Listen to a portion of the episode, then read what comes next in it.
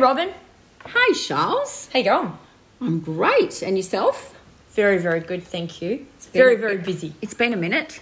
Just a minute again. I think we talk. I think we say this every We single do. podcast, don't we? I know, and it's Yeah. great to connect with all you guys again. So here we are. Yep. So hi. Hi. Thanks for having us. Oh, All right, Robyn. We today are going to talk about ego, but not in a negative sense. We're going to tell talk about the positive side of, of ego. So please share your story.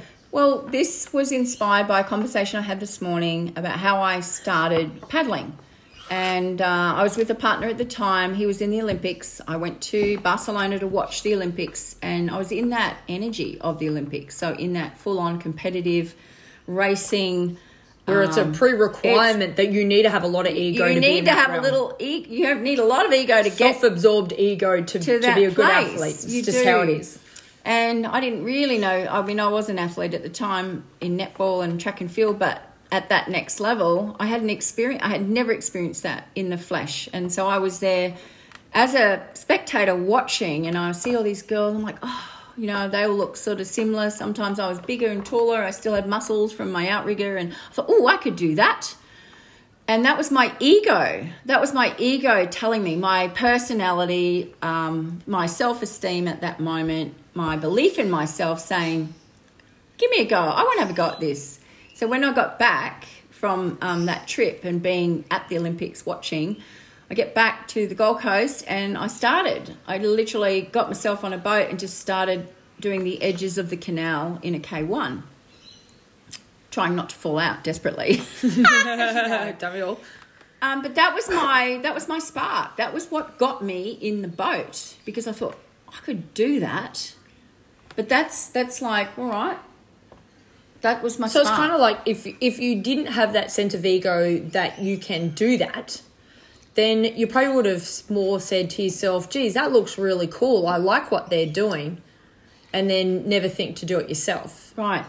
And ego does get a bad rap because by gosh, all of us have had moments where we, you know, you you're talking or you're having an interaction. You know, that's all you're dealing with is is, Yeah. is ego. It's it's that either that righteousness or It's a little bit too over the top. it's a self-absorbing kind of selfish Mm.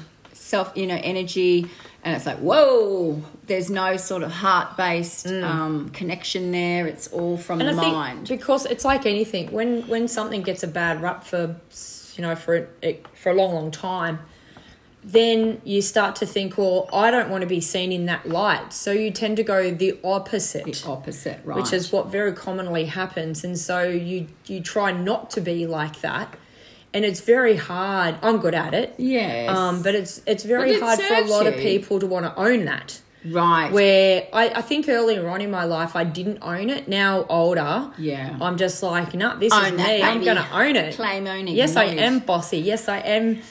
You know, got a fair amount of ego for a for a girl, but Yeah. I'm gonna own that yeah now. And that serves you. And so mm. for me i wasn't that. I was more of the my dad used to always say on you're going to get a bit of tiger in your tank. Come on. Show Yeah, us a bit of tiger in your tank. And i'd be like no i'm okay. You know i'd just be good. I was really talented. My body did lots of great things on you know on the athletic field and whatever. But i never had that connection of that drive i didn't have that drive you know Yeah. that real like rah. You can just do it. I it. call it the raw. Yeah. Some of my paddlers know what I mean by that. Gets you going. We did that yesterday when we were in session. Um, yeah, so I, you know, it was it was seeing all that, being in the energy of maybe lots of egos, but I will say now, like, yeah, you can intend to do something, but there's a time where you you've got to take the learning, you've got to you've got to bring your body, your skill level, and everything up to that intention of yeah, I'm doing this. Yeah. You know, you can say, yeah, I'm really good. You can do all the affirmations, but there's the journey of joining it all together and, and actually being, I'll use the word congruent. So it's like you're congruent with your belief, you're congruent with what you say you're going to do, and you're, you've got the skills to match it.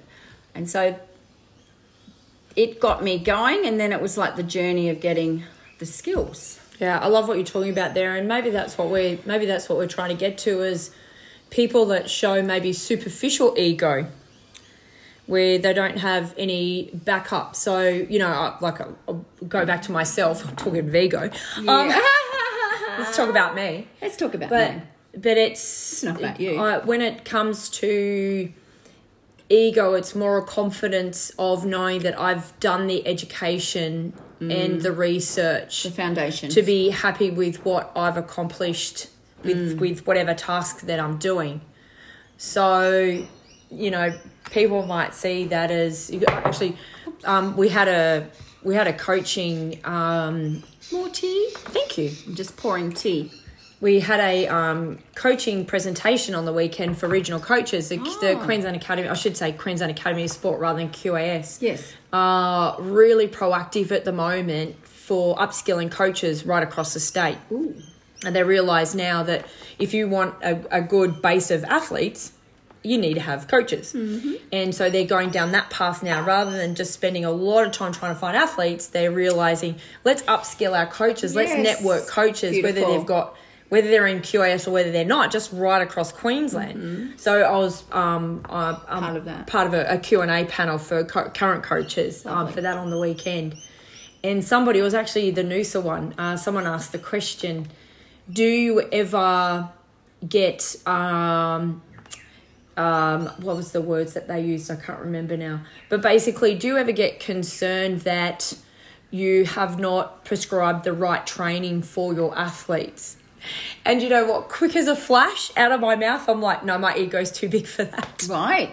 But that's that's you've built that. But it's with not- You've built that Yeah, muscle. I'm not of- just saying that I'm got- I'm really really good. That's basis. what. But it's just I'm I'm confident knowing, that I've been knowing. mentored by the right people. Yeah. I've received the right education to prescribe what I'm Yes, doing that yeah. suits that individual 40 plus paddlers deep Yes. in order to get the outcome that they want. Yeah. And that's why Exactly. I said what I said. I love it. It's the knowing. It's the and it's the um, Yeah. Mm. embodied wisdom over over years and years and years and years. Do you want me I just looked it up, Robyn. Do you want me to share what the what what the Definition of ego. Google dictionary Yes, says about ego? Yeah, please do. Okay, it's the noun is a person's sense of self esteem or self importance. Mm-hmm. Um, and then the psychoanalysis of that, the part of this, you're like this, the part of the mind that mediates between the conscious and the unconscious and is responsible for reality testing and a sense of personal identity. I think what you were explaining before about your story is exactly that. Yeah, yeah.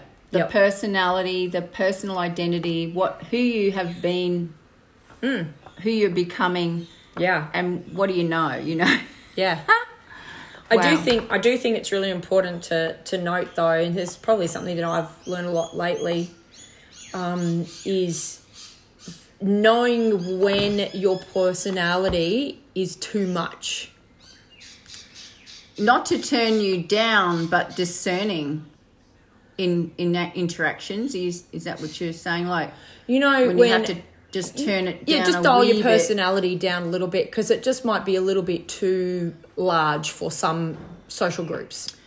Yeah, it doesn't mean you turn your being down. No, It is more. You stay true to still, yourself. You still. Oh, well, it's that, ooh, it's I'm that, seeing it. It's that congruency. Yes, but it's yeah. being congruent with your with with your um, social scene. I think that's something that you and I actually. Well, here's our here's Ah. Yeah, ego yeah. again coming in, Robyn. But I actually think that you and I, are, you're way better at it than I am.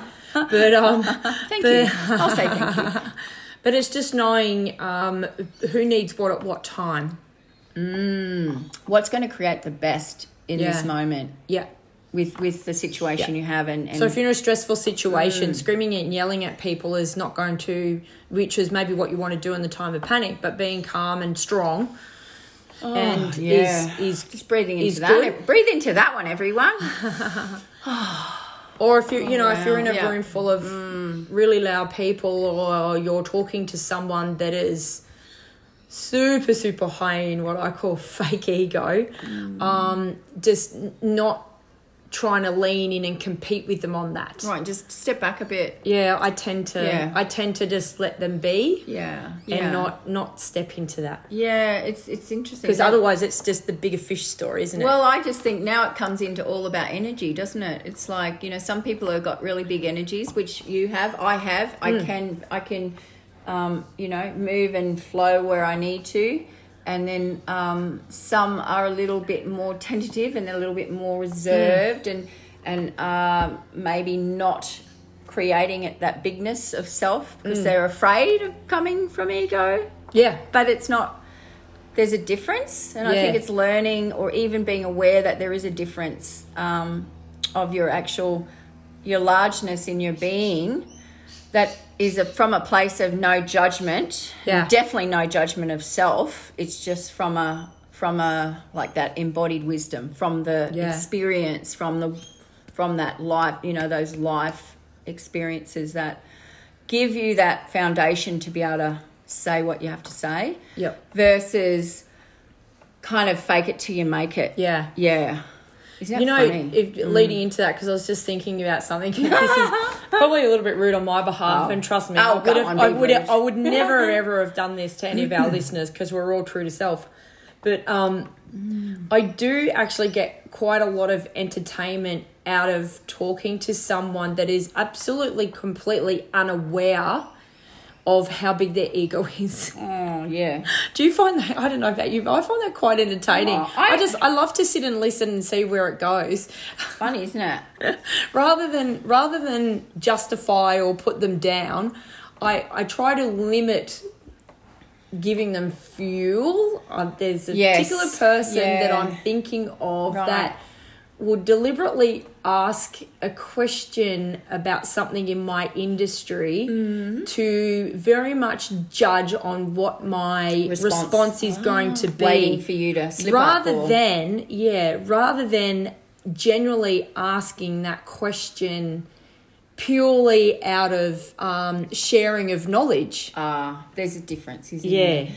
And and I love talking to that person, but I I have to Mm. You're work aware. very hard at not giving them oh, fuel. yeah, you're aware. But yeah, and they're not. excuse me that's um yeah that discernment and so then the other thing when you just said the sharing of knowledge oh my gosh like sometimes it's egos and in the coaching world it can be egos of the coaches that would not want to share knowledge which in the sharing of knowledge everyone can move forward there's there's That's how we all learn. that's how we learn That's how our elders and taught the generations. That's the weaving of the knowledge. Yeah. That's the t- the storytelling, the talk story. Yeah. you know, sitting around the campfire or a fire or whatever Yeah, is is through talk story. Yeah. you're chatting, you're talking. I mean, this is something what we do here with our podcast. You know, it all sort of started because we'd be experiencing these different things on the water, wanting Yeah. to, hey, what about this? This what this what happened today? What do you reckon about that? You know, yeah, so it's like, okay, well, what if you, what if,